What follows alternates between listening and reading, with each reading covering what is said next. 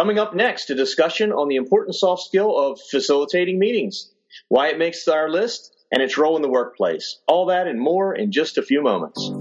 Welcome to Serious Soft Skills, where we help you unleash the power of soft skills.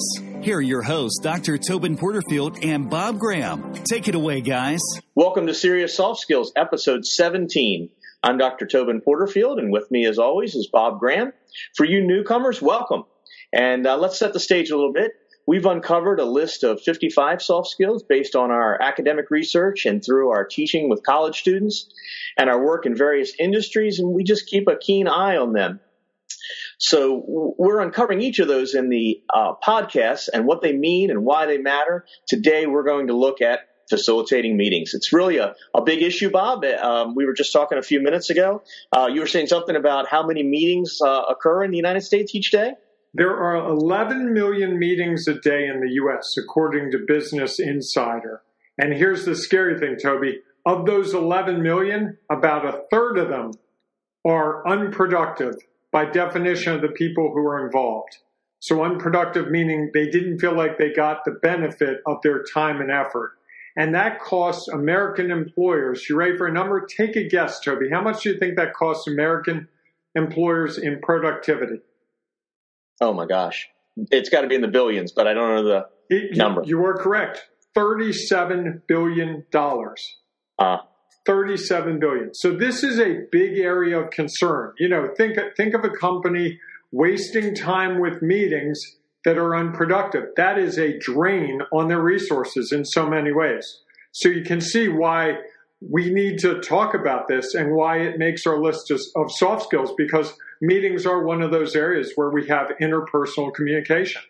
We're talking to one person, we might be talking to a group of people, we're setting vision, we're dictating what we need to do, we're making action steps, we're troubleshooting, we're doing a whole lot of things at a productive meeting. But unfortunately, not all meetings are productive. And you know as well as I how often you've been in a meeting that was unproductive. And don't tell them every meeting with me. That would be unfair. That's right. And I think that's what we like to do. I, I think we've I think we've clarified why it's on our list. I think we would get. Uh, I think uh, the folks listening would say, "Yeah," and and feel the pain that we've felt in meetings. But um, before we share our horror stories, um, and, and let's let's dive into you know well what makes for a good meeting. So I think there's a few really key points to successful meetings for productive meetings. And part of it is leveraging our technology that we can use when planning those meetings, when getting that agenda out ahead of time. So uh, one of the big ones for me is certainly to schedule a meeting with a clear start time and a clear stop time. I don't know how many times I get uh, uh, requests for meetings and I see only the start time and there's this maybe assumption that it'll just run as long as it needs to. And i really don't have that flexibility. So i think that's something we have to set a standard on as well as having a clear agenda and objectives in advance out to everyone on the on the meeting. Well and i also like your idea of um, uh, the start time in the sense that actually if you are saying the meeting should start at 3.30 that means 3.30 and not 3.37 3.35 342. I worked in one organization where the CEO was always 10 minutes late for a meeting. So every meeting started 10 minutes after the half hour point. It was always 340 or 440. It was never 330. And you knew the new people because they got there at 330 and were like, where is everyone?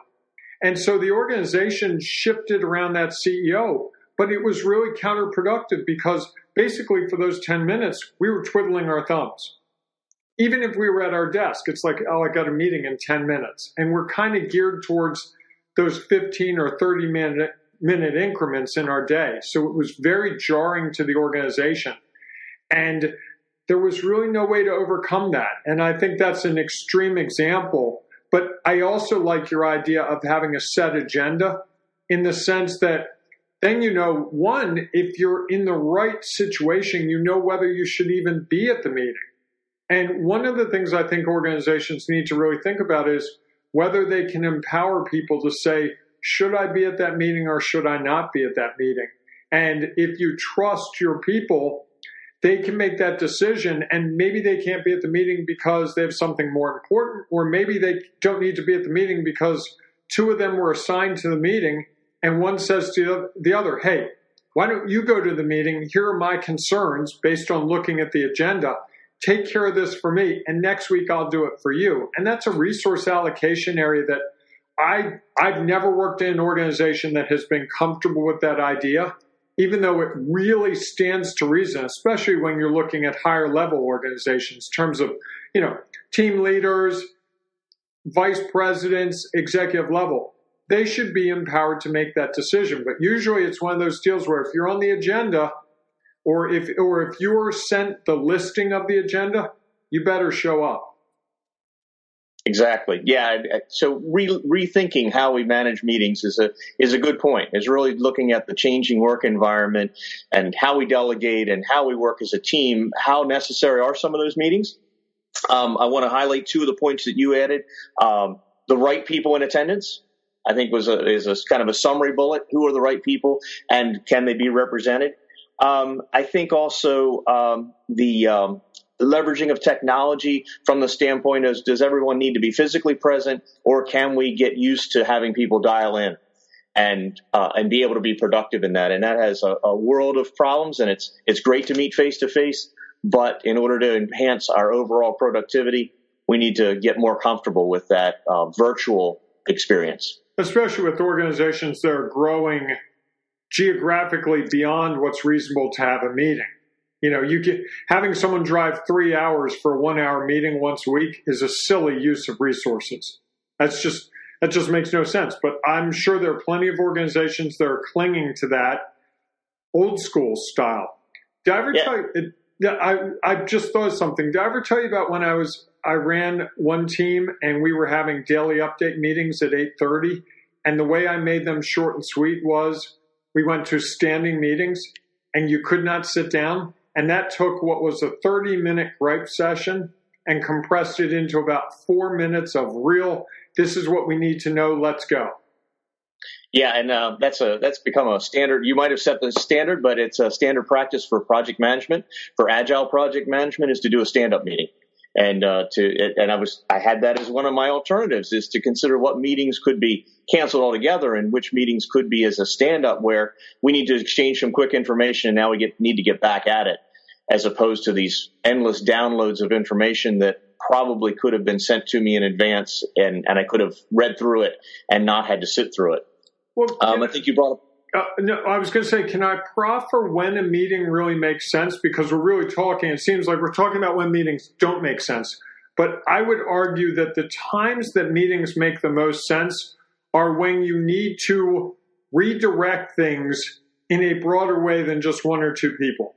So to me, it's that creating vision or instilling a new vision. So, for instance, if you have a team of five people and they're working with a client and that client suddenly pulls the rug out and says, oh, you know what? The deadline's a month from now, but now it's a week from now. That would be a time where I would want to have, ideally, a meeting where everyone's sitting around the table strategizing how can we shave three weeks off this project? Because that's a really big, that's a negotiation, that's a determining resources. That's the kind of thing that you can't do by email very efficiently, and you don't really want to have one person making those decisions. And that's kind of the test for me. Is group think better than individual think? And is face to face or virtual face to face better than an email chain? And I think we're starting to get more comfortable with that concept, but I still think it's kind of foreign to a lot of organizations. Excellent. And, and I think my other, the other point that I wanted to keep in for meetings is to have that ongoing action item list throughout the meeting. I'm a little old school. I like to have it on a flip chart or on a whiteboard, and and the purpose behind that is not, you know, eh, the, the, my concern is is I'm going through meetings and we're and we're especially in a group and we're looking at different solutions and things that um, by keeping it out in front of everyone instead of just a list on in front of me or in front of whoever's taking the notes from the meeting is that we suddenly can look up and realize that oh no, we've got way too many action items or we got the same people on too many action items. We need to either table some of these we need to get some other people involved. So i like keeping it really out and in front of people but regardless if we don't come out of, an, of a meeting with action items of next steps we need to do we probably didn't need to have a meeting because in that case, it was all just information just coming out. and that could have just come out as an email. And I also like the idea, and you're pretty good about this. We met the other day. I'm holding up to the camera the list I took because he said, okay, who's going to do what? And he started to get very serious about it. I'm like, oh, I better write these down because I'm going to forget them. I've carried this with me for four days. This is really valuable real estate because it kept me on track. And I know with you that there's the accountability. Hey, Bob, you agreed you were going to do this. Do this. What happened? And I think that's the other thing I see lacking from a lot of meetings is the to-do list gets dealt with, but it's sort of forgotten three minutes after the meeting's over versus the meeting where, you know, the next weekly meeting or the next monthly meeting, you check in and you start with, okay, let's quickly go over the action items from last month or last week. Where are we on those items? And then you've got, you know, I think you can build a culture where the people aren't going, uh, oh, I'm so sorry, I forgot that. If they know it's going to come up at the next meeting, they're more apt to do it because no one wants to go to a meeting month after month or week after week and be like, oh, I totally didn't get to that. Oh, was that me? oh, I'm sorry, I got busy with other stuff. That just can't happen. And when you're looking at efficiency in organizations, that's a really critical component of it is, you know, these action lists actually honoring the action list. And if you take on a project, you're saying I can do it. Whether you say that or your manager says that, there's an accountability aspect of it that I think is really important to how things operate efficiently. Bob, I think we're at a good spot to, to take a little break, and then we'll uh, come back and we'll summarize these bullets, and then we'll uh, share our best and worst case meetings. Bob Graham here. Have you found value in this podcast or another episode of Serious Soft Skills? If so, then we need your help. We would welcome your honest review on iTunes, which is the primary place where people search for podcast programming. We'd like you to subscribe to our podcast so you get episodes automatically sent to you each and every Wednesday. And we'd appreciate if you joined our Serious Soft Skills Insights email list, where we provide updates, insights, and other great information about how soft skills are playing out in the workplace. And we'd really applaud if you shared what we're doing with someone else or 100 someone else's who can benefit from listening in. Thank you. So, Bob, I think we've made some progress on looking at effective meetings. We talked about some things as, you know, the having the right people in the meeting, uh, having an agenda in advance, having a clear start and stop time, honoring that start and stop time, regardless of whether people have decided to show up on time or not. Um, whether we uh, use technology to do a virtual type meeting. Uh, I think an important one that you brought out was uh, was having a framework to decide whether a meeting is necessary and and why that meeting is necessary, and then coming away with specific action items that will be uh, addressed at the beginning of the next time we meet. So there's some accountability. So I think, Bob, what we've done is we've we've kind of identified what those key aspects are for the person who's leading the meeting, and we've set some expectations of of how the meeting will go. But uh, I believe that there are some things that the people that are being brought to the meeting, the people that are coming to the meeting, they need to bring to the table, so to speak, as well. yes, that, that, nice, nice pun. I like that. You know, it's really three things that I think of, Toby. One is just being attentive, not playing on your cell phone, not working on your laptop, but being there and really participating.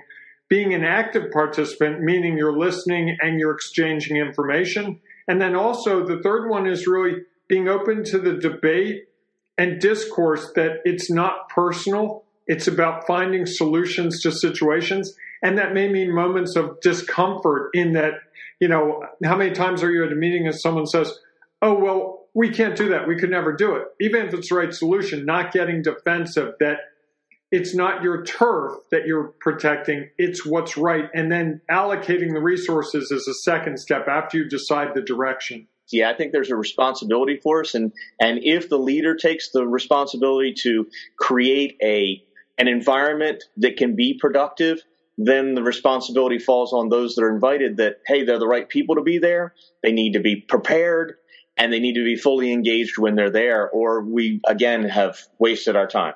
So, Toby, you know, this is the fun part of this, and I think people are probably thinking about their best and work, worst um, experiences in meetings, and we're going to actually, in a minute, share our best and worst experiences, one or the other. But for people who want to play along at home, we would love to hear your best or worst experience at a meeting. You can tweet us at Real Soft Skills or you can email us at podcast at serioussoftskills.com. And we would love to hear your story. Would you like to start this with your best or worst meeting experience? I will. I did. I did bring one of each uh, because as we got talking about this, it, you know, things always. Th- but and mine, mine's a simple one, and it's an ongoing problem, and uh, it's about meeting scheduling. And uh, we have a we have a person in our organization that loves to schedule meetings on Friday afternoons of holiday weekends. Nice. And uh, it's just it just blows my mind. It's a group of uh, twelve to fifteen of us need that need to come together. So uh, it, it just really puts a lot of people in a bad position. You know, are we really getting full attention? Are we getting that enthusiasm? Are we really effective? Do we really have to? And, and then the answer is we always meet the second Friday of the month. so I've given up on that one, but uh, that's you know, a good I, one. I think we need to be conscious of the timing, the things that are going on, and sometimes external events happen. We've had some major uh, things happen in our own cities and our country, and sometimes we need to say, "Hey, you know what? Today's not a not a day people are going to be able to focus. We'll uh, we'll reschedule." Yeah, I I think that's true. It's funny. Uh, my bad experience is early when I started my marketing company, I got connected with someone on the West Coast, and so we were scheduling a meeting by email and I said 10 a.m. And he said, that's perfect, 10 a.m. And of course, my 10 a.m. and his 10 a.m. are three hours different. So now, whenever I schedule a meeting with someone I don't know, I ask them what time zone they're in. And it sounds really silly, but knowing that time zone can be important, I've learned. Excellent. And I guess I'll, I'll throw an encouraging one out. When you started to share your story of the CEO, we had a similar CEO that always showed up 10 minutes late for meetings. And, uh, and uh, I have no toleration for that. And I'm known to sit there and go, uh, "What time does this three o'clock meeting start?" Because it's already five after. And if it's if the three o'clock meeting's not starting at three, I got other things to do. And and I would actually get up, go up to my office, and go back to work. And say, "Hey, when when he shows up and we're ready to start, give me a ring."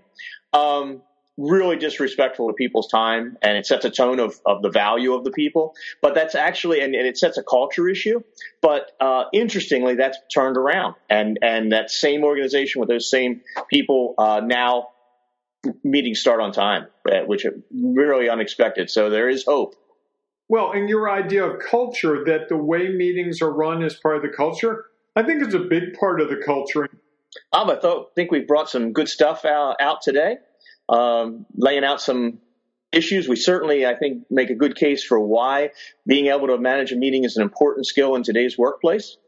Gave some hints on it and some uh, food for thought. So uh, let's wrap up. Uh, that's all for us for uh, episode 17 of Serious Soft Skills. Uh, I encourage you all to email us at podcasts at serioussoftskills.com or you can catch us on Twitter at Real Soft Skills. Uh, we post blogs, links to other episodes, and other information on our website. So uh, check us out at SeriousSoftSkills.com. We'll uh, be back next week with another uh, hot issue in the soft skills world. So uh, please join us. Uh, we download our podcasts every Wednesday. So until then, thanks for listening. Good day, and as always, good soft skills. Good soft skills. You've been listening to Serious Soft Skills with your hosts, Dr. Tobin Porterfield and Bob Graham. If you like what you hear, then take a moment to review us on iTunes. Looking for more insights on soft skills? Then check out our website, SeriousSoftSkills.com, for blog posts, newsletters, and other resources. And look for a new episode of Serious Soft Skills every Wednesday.